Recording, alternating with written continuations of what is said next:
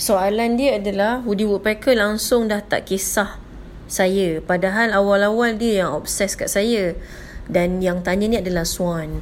Swan, bagus eh Swan dia cakna eh. Small little things ini memang satu kekuatan yang ada pada Swan lah. Sebab dia rajin analisis dan dia rajin ambil tahu bila ada sesuatu perkara yang tak kena berlaku.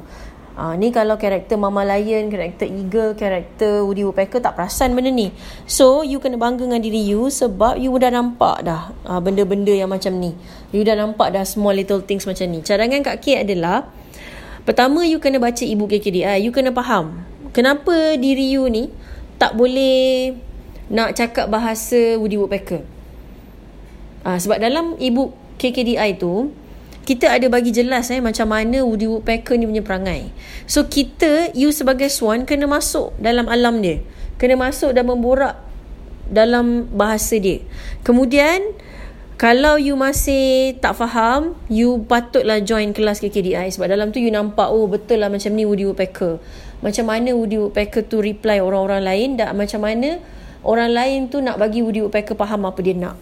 Kedua. Ketiga, uh, you kena masuk kelas vitamin cinta supaya you tahu apa appreciation yang betul pada Woodpecker. Sebab Woodpecker ni wishing good morning semua dia tak heran.